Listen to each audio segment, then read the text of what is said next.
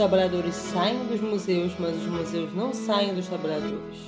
Partimos da perspectiva de que levamos conosco as instituições às quais já atuamos e mesmo aquelas que consumimos, porque eu atuo, mas também frequento museus. Sim, claro, o mesmo acontece comigo. Além de tê-las no currículo ou no portfólio como parte de uma identidade profissional, também guardo as memórias de exposições visitadas, de visitas guiadas, entre outras ações. E elas também são parte da minha identidade enquanto frequentadora de museus.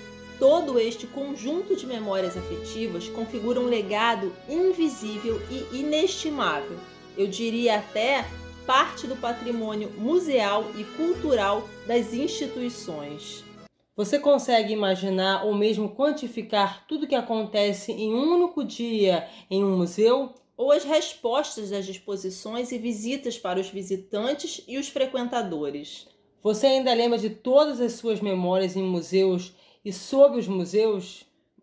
Tudo eu não lembro, pois aos poucos somos traídos pela mesma memória guardiã das histórias. Mas eu lembro de muita coisa. E quando digo muita, é muita mesmo.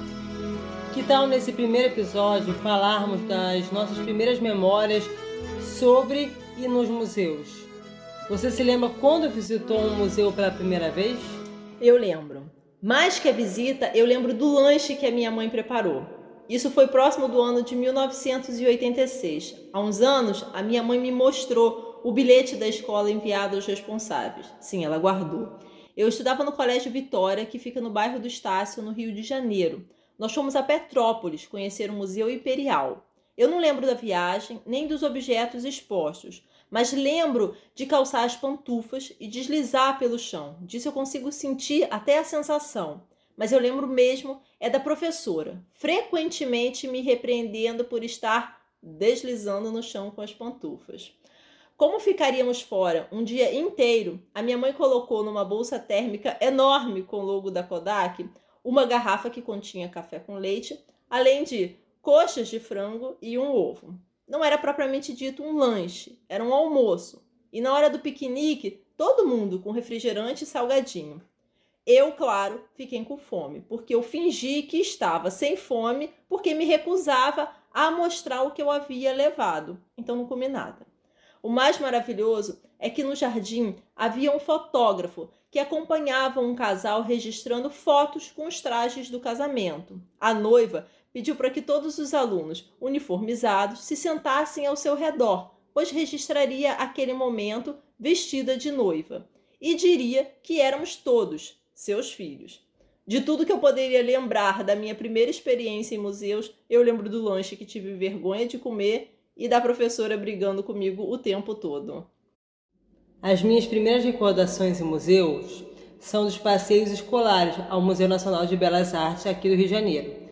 Visitamos a exposição de Monet, Rodin, mas eu me lembro muito daquela tela ícone da exposição permanente, a Batalha do Havaí, do artista Pedro Américo. Eu já era grande e aquela tela era maior do que eu, quase me engolia. Eu pensava como ele conseguiu pintar aquele tamanho daquela tela, como colocaram aquela tela naquela sala, como ela fica, fica fixada naquela parede. Eu ficava viajando, tem noção? Comparando com as minhas duas salas da minha casa, o tamanho da parede é muito grande.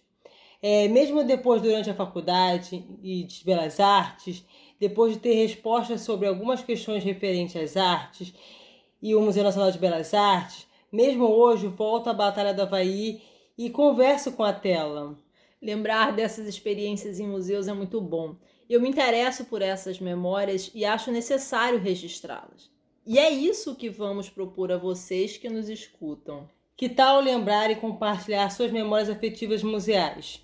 Patrimoniais, culturais, instituições como museus, centros culturais, zoológicos, aquários, galerias e etc. Eu sou a Natasha Locke. E eu sou Ximenia Chesney. Periodicamente estaremos aqui no podcast Elas em Rede, compartilhando as nossas memórias museais.